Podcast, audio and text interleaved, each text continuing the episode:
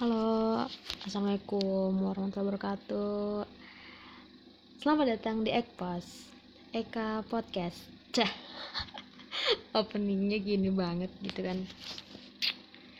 Jadi terima kasih jika lo kalian masih uh, ngedengar podcast ini. Karena jujur aku kayaknya udah lama banget nggak bikin podcast.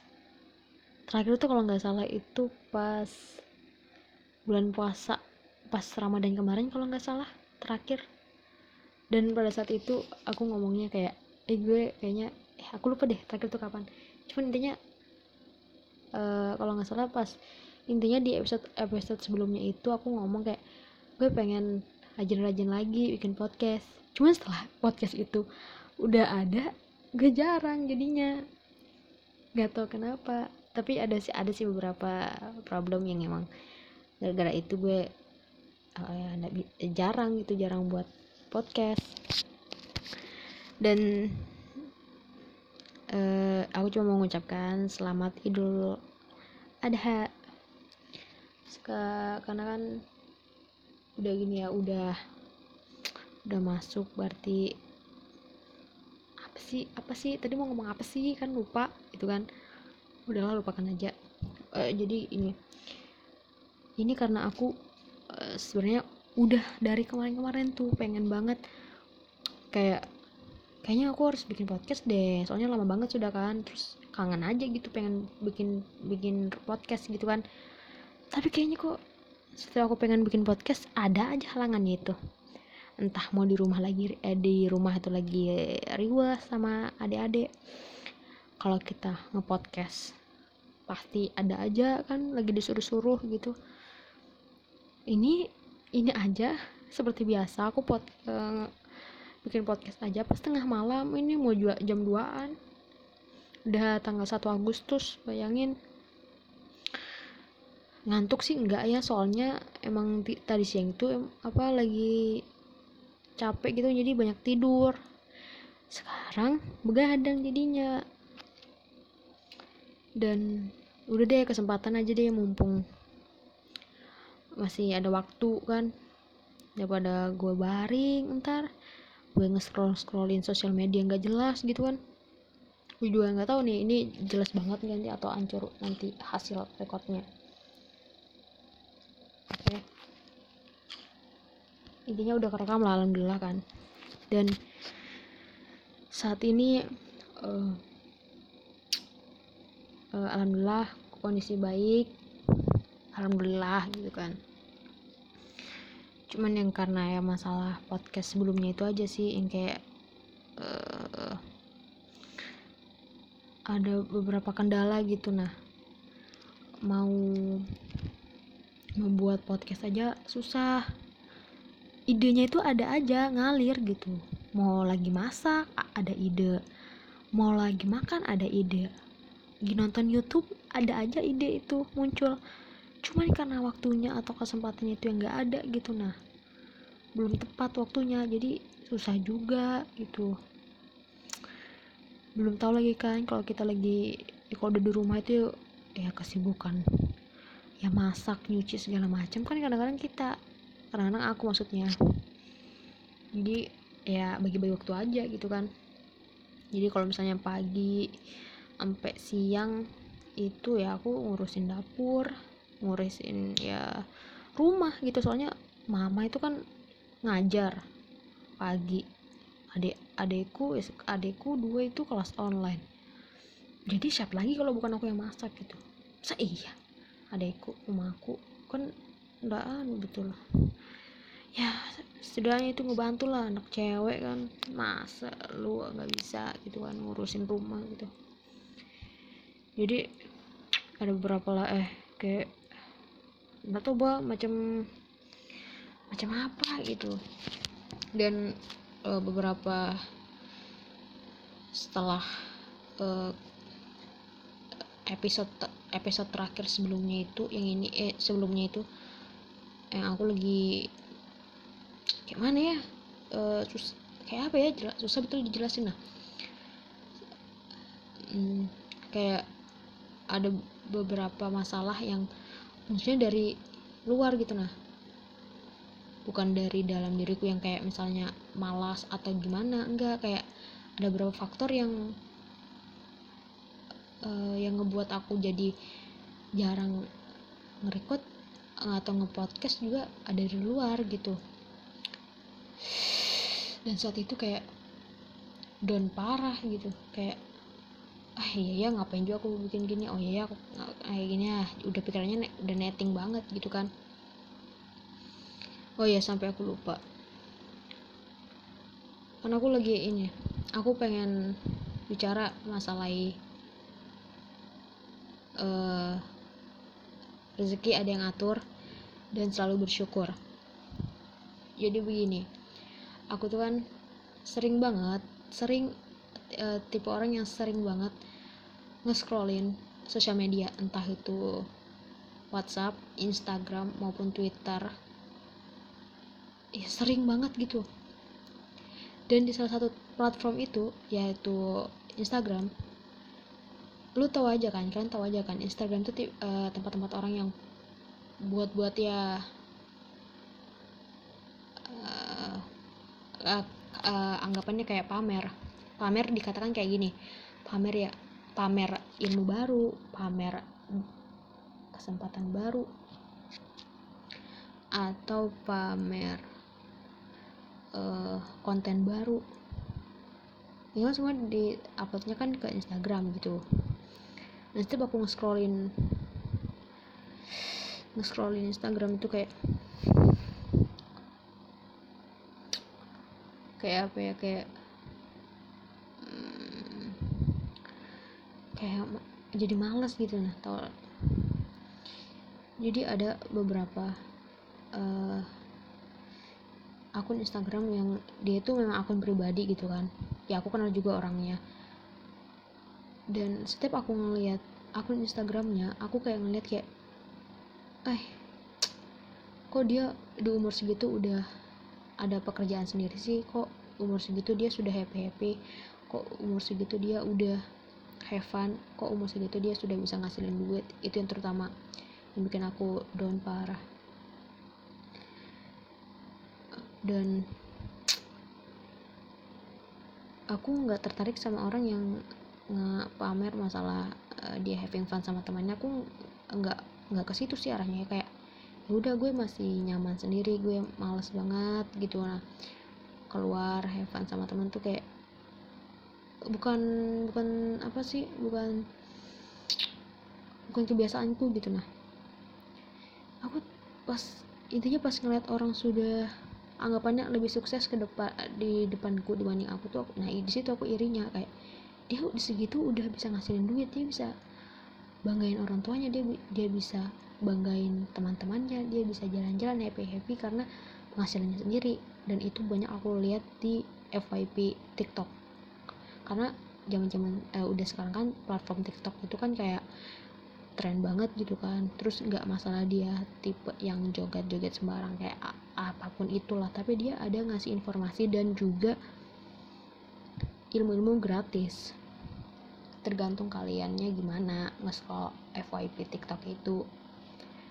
Dan setiap aku ngelihat snapgram dia snap uh, ngelihat posan dia kayak iri tau nggak? Iri pengen kayak mm, nggak ngerti lagi aku tuh kayak apa. Namun uh, setelah aku ngeliat kayak gitu tuh kayak gue aku tuh flashback lagi ke sebelum sebelumnya masalah di mana kita harus uh, bersyukur daripada insecure gitu kan. Terutama untuk para cewek. Uh, mungkin bisa jadi untuk para cowok juga sih para cewek tahu kan kalau misalnya para cewek tuh sering banget insecure sama wajah mereka.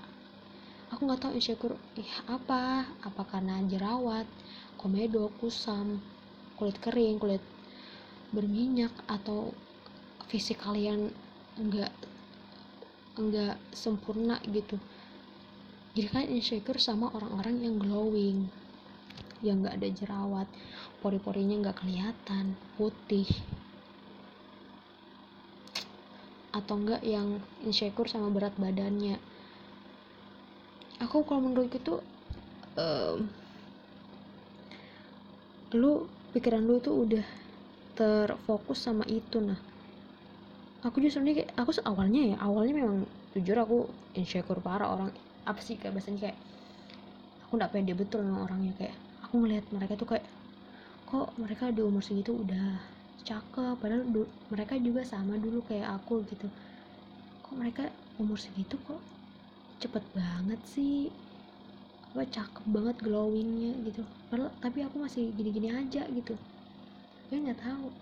Tapi lama kelamaan di aku pas saat itu lagi nemu mungkin lagi nemu dapat hidayah atau lagi jemput hidayah. Intinya aku lagi dapat kayak bayangan gitu harusnya lu bersyukur coy. Oh ini sama temanku sama temanku. Temanku teman kuliahku teman sekelas uh, sekelasku. Dia ngirim uh, nge-share nge-share video gitu di uh, dari FYP TikTok gitu kan. Terus dia masalah masalahin tentang uh, muka muka uh, wajah gitu intinya. Intinya itu kayak video itu uh, di video itu dia ngasih tahu kayak lo tuh harusnya bersyukur. Lo nggak perlu insecure karena Tuhan sudah nyiptain lu masa lu mau apa nggak mau nerima ciptaan Tuhan gitu? Berarti lu nggak nggak ini dong apa nggak aduh kenapa nih HP nih? Intinya lu kayak gitulah intinya. Intinya lu nggak bisa kayak uh, ikhlas nerima keadaan lu. Masa lu mau marah sama atau lu mau kecewa sama ciptaan Tuhan? Ya menurut itu sudah sempurna gitu. Tapi lo ngebanding bandingin sama yang lain. Dan situ gue tertampar parah. Kayak ya, iya kenapa ya? Kok kemarin gue nggak gini aja gitu. Dan dari saat itu gue kayak ngeliat oh ya udah gue mau mau jerawat normal mau kulit uh, kulit hitam normal. Indonesia coy. Dan menurutku tuh nggak usah sih ya kalau lo masih bawa-bawa eh muka lu jerawatan. Eh kok lu gendotan. Eh kok lu iteman. Ya napa napa lu kok ngurus gitu. Gue nggak ada masalah sama lu.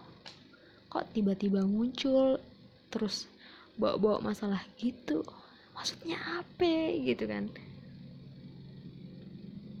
Ketika lu ngasih kritik ke gue gitu kan? Eh lu kok jerawatan? Coba deh lu ngasih saran juga ke gue gitu. Atau nggak sekalian lu ngasih uang ke gue biar gue nyari perawatannya gitu kan? Dan saat, e, sebelum ini aku pernah dapat dari temanku sendiri juga pas lagi di kampus saat itu kalau nggak salah. Dia ngomong ke gini ke gue e, eh kok tambah jerawatan sih apa mukamu gitu kan.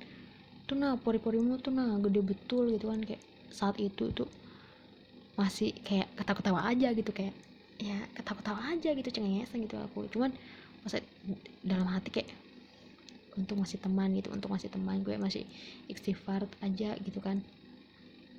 Itu masih kepikiran coy kayak teman sendiri aja bisa ngomong kayak gitu ke kita gimana orang lain? Hmm? aku juga nggak tahu aku nggak paham gitu kan. Saat itu kayak mungkin aku berpikir mungkin di kampus itu aku orang yang kayak paling kusam orang yang jerawatan orang yang kayak nggak punya apa-apa gitu nggak glowing. Tapi kita ingat deh bersyukur. Terapkan bersyukur itu di hati lu gitu ingat-ingat tetap ingat kalau misalnya lu diapa-apain lu tetap bersyukur. Lu jangan insecure terima aja ya udah nggak apa-apa. Ikhlaskan aja nggak apa-apa dia mau ngomong segala macam nggak apa-apa. Pahalanya bakal ke lu kok. Kalau lu sakit hati masalah kayak gituan.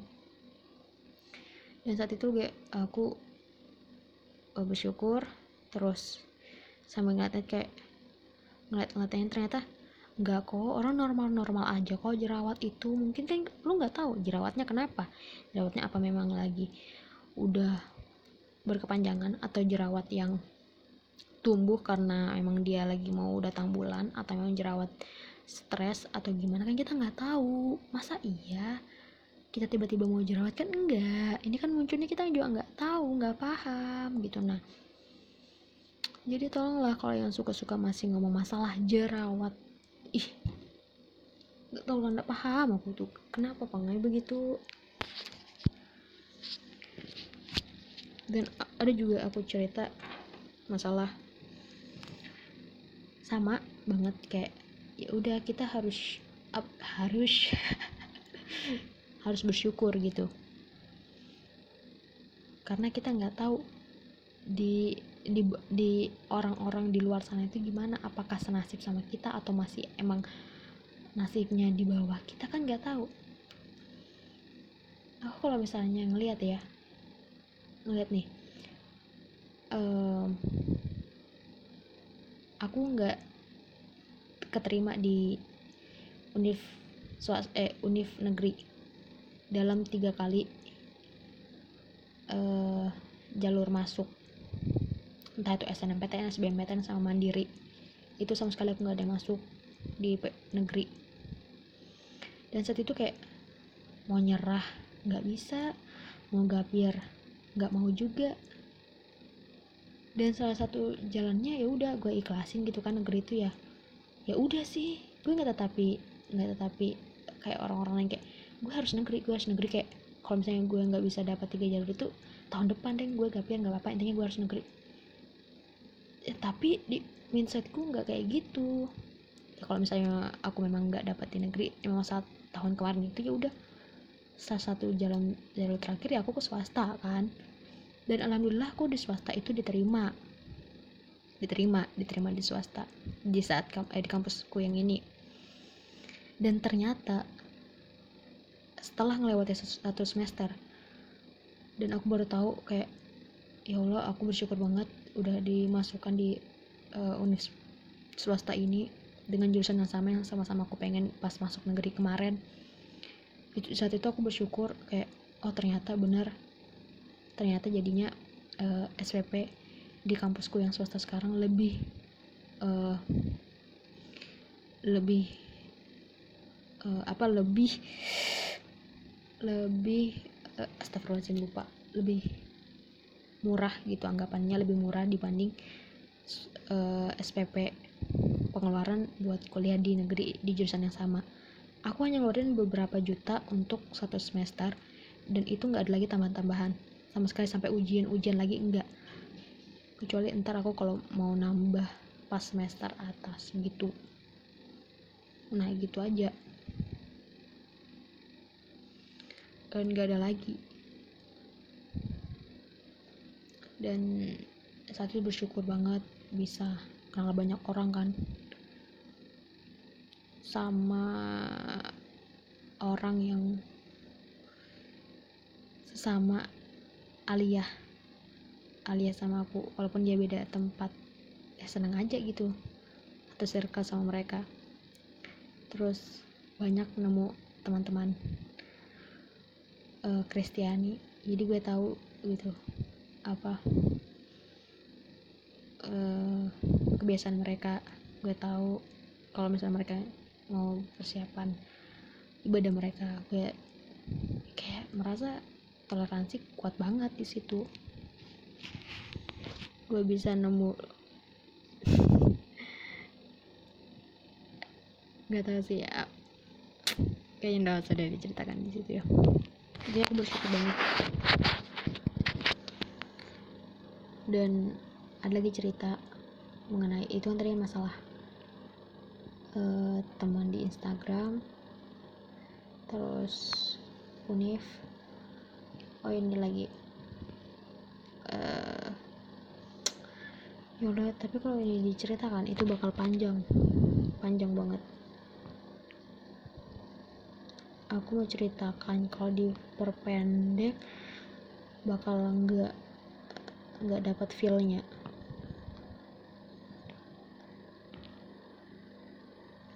Ya aku mau cerita masalah uh, aku hidup mandiri. Ya mungkin sebagian nganggapnya kayak ya kalau hidup mandiri mah udah biasa kali ya. Jadi gini ketika aku udah dihadapkan dengan tinggal sendiri sejak SMA awal SMA uh, ya yeah. aku susah. Padahal tadi aku sudah udah prepare ceritanya. Udah kurapi rapikan kok pas sekarang. Jadi kayak ngebleng ya.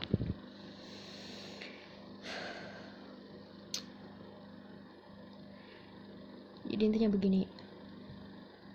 Aku bersyukur ketika dihadapi dengan kayak uh,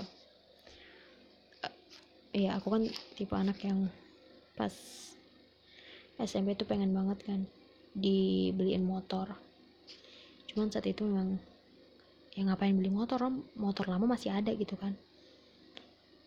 Dan awal aku kan masuk SMP tuh per, uh, pertengahan 2013 gitu kan. Nah pas awal Januari 2014 itu aku ngalami kecelakaan motor. Ya, ya alhamdulillah walaupun aku ndak aku jatuh tapi nggak ada luka gitu cuman motor hancur gitu kan saat itu. Dan saat itu aku lagi ngonceng temanku.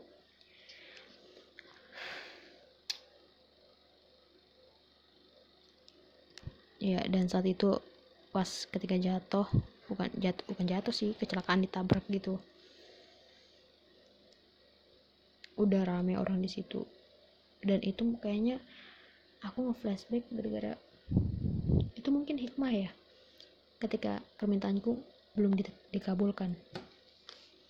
Mungkin kalau misalnya permintaanku dikabulkan bakal yang hancur motor baru dan perbaikannya pun juga pasti mahal kan? Dan dari saat itu aku juga berpikir kayak oh ya yeah. berarti benar. Kayaknya nanti aja deh ya masalah itu soalnya aku masih eh, trauma juga ya. Tapi cuman nggak nggak tetapi juga sih masalah itu. Biasa aja.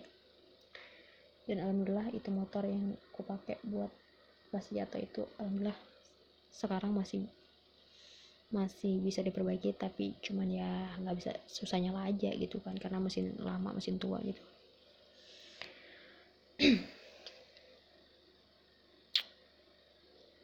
Dan ada beberapa ketika aku uh,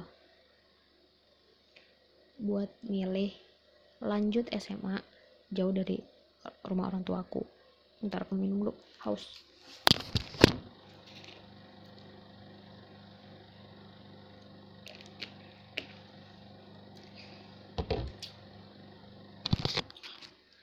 Ya saat itu memang aku SMA ngambil di di luar kampung orang tuaku karena ya karena aku pengen ngambil sekolah di sana. Ya alhamdulillah saat itu juga ada kakak kelas yang satu kayak udah lama kenal sih alhamdulillah ada kenalan juga di situ. Dan di situ mungkin aku lebih pas masuk situ sih sebenarnya bukan pilihan pertama. Kan dulu tuh kayak masih ada sistem online gitu juga kan kayak jalur juga yang lu mau ngambil SMA mana dulu yang pertama yang kedua yang mana yang ketiga itu kayak kayak pilihan gitu nah aduh kita pelilit. Kayak gitulah. Dan akhirnya pilihan pertama aku udah lolos. Di SMA 1 aku nggak lolos dan aku lanjut ke madrasah aliyah. Yes yang aku keterima di situ aku masuk jadi anak IPS karena emang males ketemu fisika biologi lagi gitu kan yes aku jadi anak IPS di situ. Yang yang pada saat itu aku juga nggak ada teman dari SMP ku sama sekali. Aku nggak ada kenalan di situ yang sangkatan betul-betul jadi kayak anak pendiam. Mau ngapain lagi lo kan? Yang dan di saat itu uh, di kelas 2 SMA aku ngalami musibah yang mungkin saat itu nggak duga-duga gitu. Nggak sampai habis nggak habis pikir sih.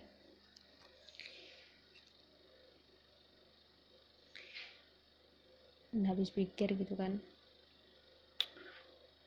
Memang saat itu aku di sana udah tinggal sendirian ngontrak gitu kan ngontrak sendirian. Dan sampai pada suatu saat aku nerima info dia sakit dan akhirnya harus dibawa ke rumah sakit. Dan malam itu aku langsung datang dijemput. Dan pertengahan Februari 2018 yes aku cuman bisa ngelihat dia aja. Aku cuman bisa pas ngelihat dia itu udah nggak bisa ngapa-ngapain. Kayak cuman bisa nangis doang. Udah nangis. Nggak tahu harus mau ngapain lagi.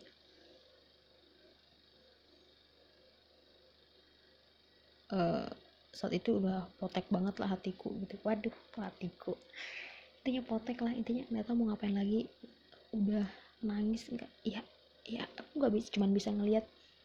Ya udah ngelihat ngelihat nangis. Nggak bisa lagi dia apain tuh dan posisinya itu lagi di IGD dan pas aku nangis itu aku berterima kasih banget sama waliku saat itu pas kelas 11 IPS 2 uh, Bu Mahira uh, guru bahasa Arab. Dan sekaligus waliku juga itu. Aku terima kasih banget sama beliau. Kayak pas aku nangis itu tiba-tiba beliau datang langsung meluk. Dan aku tambah kejar nangisnya. Ya nggak bisa ngapa-ngapain lagi kan. Nggak bisa ngapa-ngapain lagi. Ya udah gitu. Sampai ada teman-temanku datang. Berdatangan gitu kan.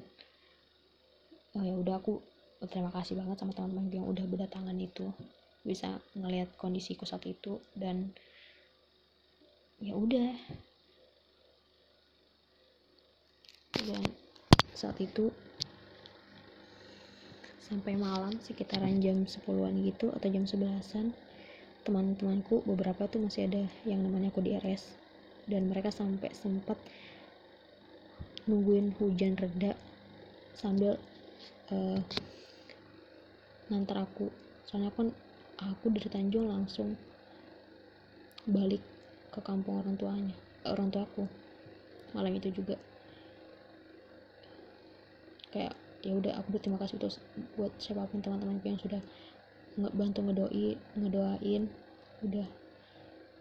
Eh ngerti lagi kalau aku berterima kasih kayak mana gitu kan. Dan saat itu Februari 2018 itu udah nggak kuduga-duga. Kayak kayak ya udah secepat itu gitu. Ya aku udah ya udah bisa ngapa-ngapain lagi udah. Udah kendak Allah gitu ngasih ya udah nerima aja. Dan saat itu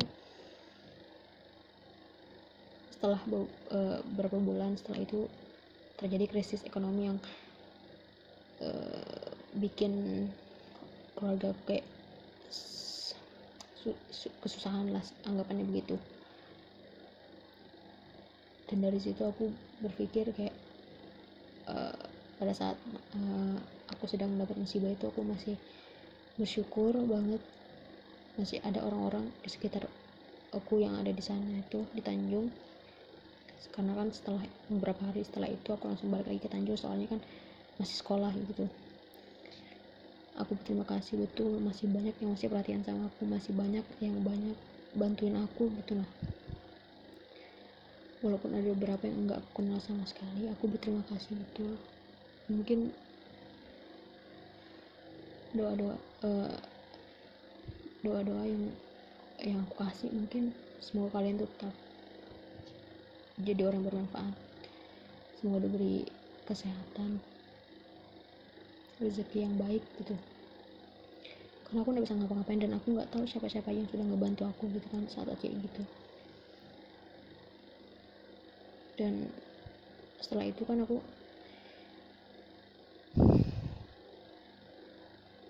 ya nggak tahu ya aku aku jadi mungkin ceritanya bakal agak beda dikit. Soalnya pesan tadi itu udah aku susun rapi gitu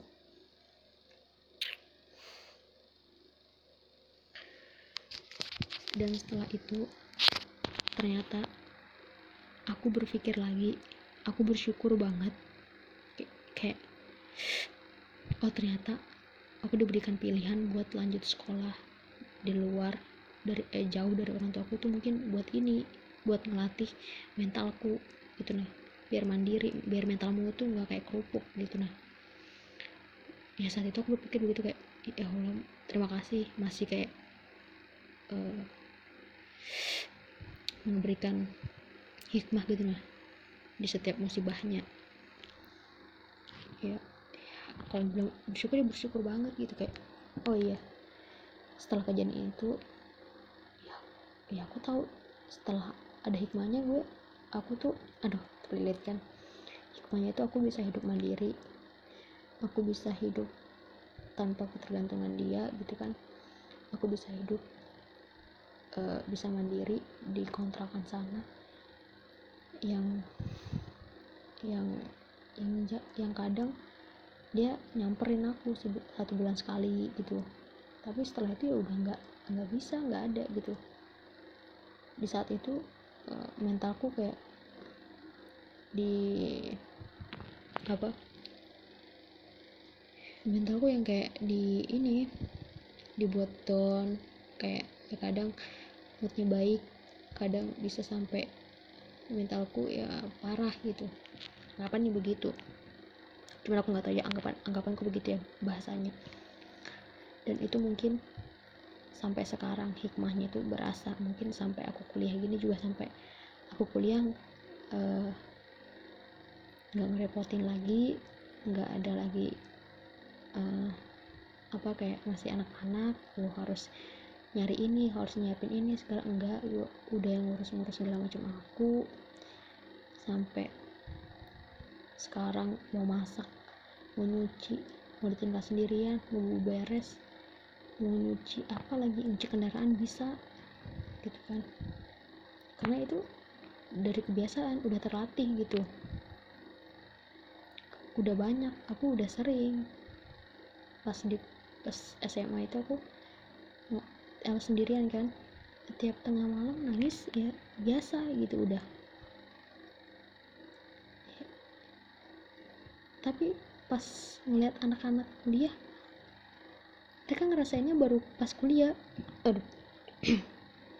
Pas kuliah. Kayak ngerasain mereka harus ngontrak sama teman ngontrak sendiri harus nyari kontrakan harus nyari kos-kosan harus ya masak sendiri masak sendiri harus kayak gitu gitulah untuk sebagian orang mereka ngerasainnya pas mereka kuliah. Karena jauh dari, jauh, dari orang tua kan. Tapi sebelum itu aku udah ternyata aku udah pernah ngerasain. Aku udah lebih tahu ngerasainnya dibanding mereka gitu kan. Mungkin itu salah satu salah satu hikmahnya yang bisa aku petik yang bisa aku lihat aku bisa aku rasain gitu nah. Jadi ya udah biasa gitu. Ya aku bersyukur uh, Allah tuh nggak tidur Allah itu masih Allah tuh ngasih rezeki kita tuh sudah diatur. Oh waktunya segini waktunya ini. Rezeki itu nggak se, se serta merta nominal gitu nah. Atau finansial atau segala macam. Kita bangun tidur setiap pagi itu rezeki yang ya pasti harus kita syukuri.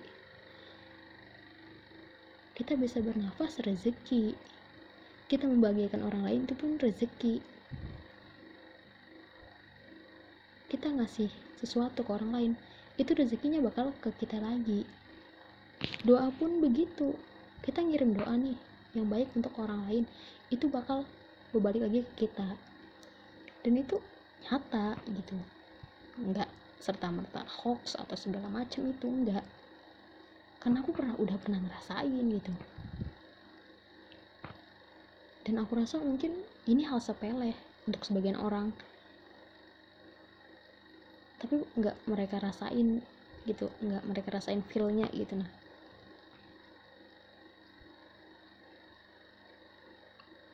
Dan saat ini aku ngeliat orang-orang gitu masih ada iri. Ya aku jujur aku masih ada iri gitu kan. Cuman ketika e, rasa iri itu masih tertanam di diriku tuh kayak jadi merasa kayak ada beban gitu. Kayak ada beban di hati cuman nggak tahu apa bebannya. Ya aku harus ngelepasin beban itu ya harus kubiarkan aja jangan sampai aku pikirin. Jadi entar kalau misalnya aku mikirin terus itu jadi beban juga di aku jadi penyakit di aku. Dan aku rasa bersyukur itu nggak serta-merta kayak apalagi zaman sekarang ya kayak eh kok lu eh, nggak uh, ada pacarnya sih? Kok lu ngejomblo sih? Eh kok belum nikah sih? Eh kok belum wisuda sih? Atau segala macemnya? Please lah lu kan udah dewasa kalau nanyain kayak gitu ya. Walaupun untuk sebagian orang anggapnya bercanda atau gimana. Cuman kalau misalnya lu nganggapnya be bercanda ke orang yang serius itu jadi kayak jadi kayak uh, bumerang ke lu. Jadi misalnya ya misalnya kayak lu ngomong uh, ke orang yang belum wisuda lagi nyusun skripsi gitu kan lu ngomong eh kok belum wisuda sih? Udah berapa tahun nih? Gitu kan. Tapi lu nggak tahu kan perjuangannya mereka di belakang itu gimana lu mereka susahnya nyari tanda tangan dospem dospemnya mereka harus nyari has, eh, objek penelitiannya mereka harus nyusun skripsinya. Lalu kan nggak tahu di belakangnya mereka seberapa besar gitu capek capeknya nyari itu. Jadi tolonglah kalau misalnya kalian ngomong tuh ya gimana ya? Ya di dipaham-pahami lah kalau misalnya lu ngomong misalnya lu ngomong bercanda ya lu harus ngerti juga sama orang yang bercanda juga. Jangan lu ngomong bercanda sama orang yang uh, pembawaannya serius gitu. Gue nggak tahu nih ini nyampe nggak ke otak lu? Atau agak susah sampainya? Dan ini aku uh, harap buat orang-orang yang kayak seumuran sama aku masih anak-anak kuliahan atau yang udah lewat masa kuliah atau udah lewat masa sekolah intinya masih sih seumur gitulah. Aku takut nanti ntar ada yang salah paham. Kayak eh lu nggak sopan. Eh uh, lu kok ngomongnya begini? Padahal lu kalau ketemu pendiam atau gini ini gini. Aku aku sering banget nemu kayak gitu temanku. Eh kok kamu di sosial media kayak gini? Sering banget apa kayak ngoceh-ngoceh gitu. Cuman kalau misalnya ketemu kok pendiam atau jaim gitu gini gini masalahnya gini. Lu nggak serta merta tahu keseharianku gitu kan. Karena lu nggak sama aku setiap hari gitu jadi nggak tahu. Tapi kalau misalnya lu mau tahu sikap orang atau pribadi orang ya lu harus sering-sering main sama dia main bareng sama dia atau lu sering ngumpul sama dia baru lo tahu sikapnya gimana gimana. Kalau misalnya lo cuma lihat dari sosial media what kayak apa ya? Lo cuma bisa nilai orang cuma dari sosial media doang. Hmm, kalau menurut itu kayak nggak sih ya mau kayak apa ya kalau orang lihat cuma nilai lihat dari sosial media aja gitu. Itu nggak serta mata dia 24 jam di sosial media coy. Terus dia ngupload sesuatu di sosial media. Nggak begitu konsepnya coy. Ya Allah udah jam setengah tiga. Padahal aku tadi mau nyeritain sebentar doang. Gue nggak tahu juga nih ini kedengeran apa kagak sih? Hah? udah ngelantur kan ngomong yang ngantuk. Ya aku nggak tahu sih ini ini nyampe atau enggak karena ini padahal sudah dikonsepin udah disusun rapi kok jadi ngeblank gitu. Pas ke sini ke sini. Nggak tahu intinya intinya kalian uh, hari ini sampai terusnya mohon kalau misalnya kalian sudah dengar ini sampai habis mohon kalian bersyukur jangan insecure. Kalian udah udah baik diri kalian tuh udah sempurna. Ya walaupun emang eh, tau lah kesempatan itu cuma hanya milik Tuhan hanya milik Allah gitu kan. Cuman lu jangan banding bandingin deh sama orang lain soalnya kalau misalnya lu ngebanding bandingin sama orang lain itu nggak ada habis habisnya nggak ada habis habisnya ya lu tampil apa adanya aja gitu. Kalau misalnya orangnya nggak suka ya sudah. Berarti dia bukan di circle lu atau gimana gitu. Gimana sih ngomongnya? Gimana sih? Ntar lu. Salah nggak sih ngomongnya aku nih? Kayaknya ada yang beda ya. Ya intinya begitulah. Ya udah boleh ngantuk. Intinya ya udah jangan lupa bersyukur itu aja tanamkan dalam hati. Ya tetap bersyukur bersyukur bersyukur gitu ikhlas ikhlas. Nggak usah bawa bawa masalah itu ke hati. Soalnya kalau bisa dibawa ke hati tuh ntar kependem jadi penyakit. Jadi jadi ada rasa sakit batin gitu sakit hati ya segala macam lah jadi kayak ada beban di hati gitu. Intinya jangan jangan dipikirin deh aku ya udah masa bodoh kalau sudah masalah. Kayak gitu. Soalnya kalau semakin aku mikirin makin jadi beban ke aku juga. Daripada bikin sakit diri sendiri kan. Ini gak usah dipikirin kan.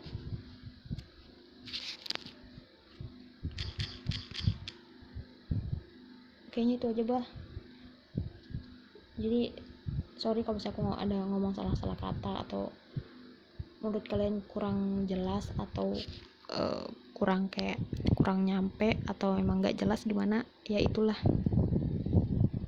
intinya aku hari ini rada-rada ya enak lah. Mungkin ya mungkin besok atau kapan-kapan lagi bakal kusambung lagi. Karena topik ini yang pengen banget dari kemarin-kemarin aku nyampein. Semoga nyampe ya jadi bye. Thank you udah ngedengerin sampai habis assalamualaikum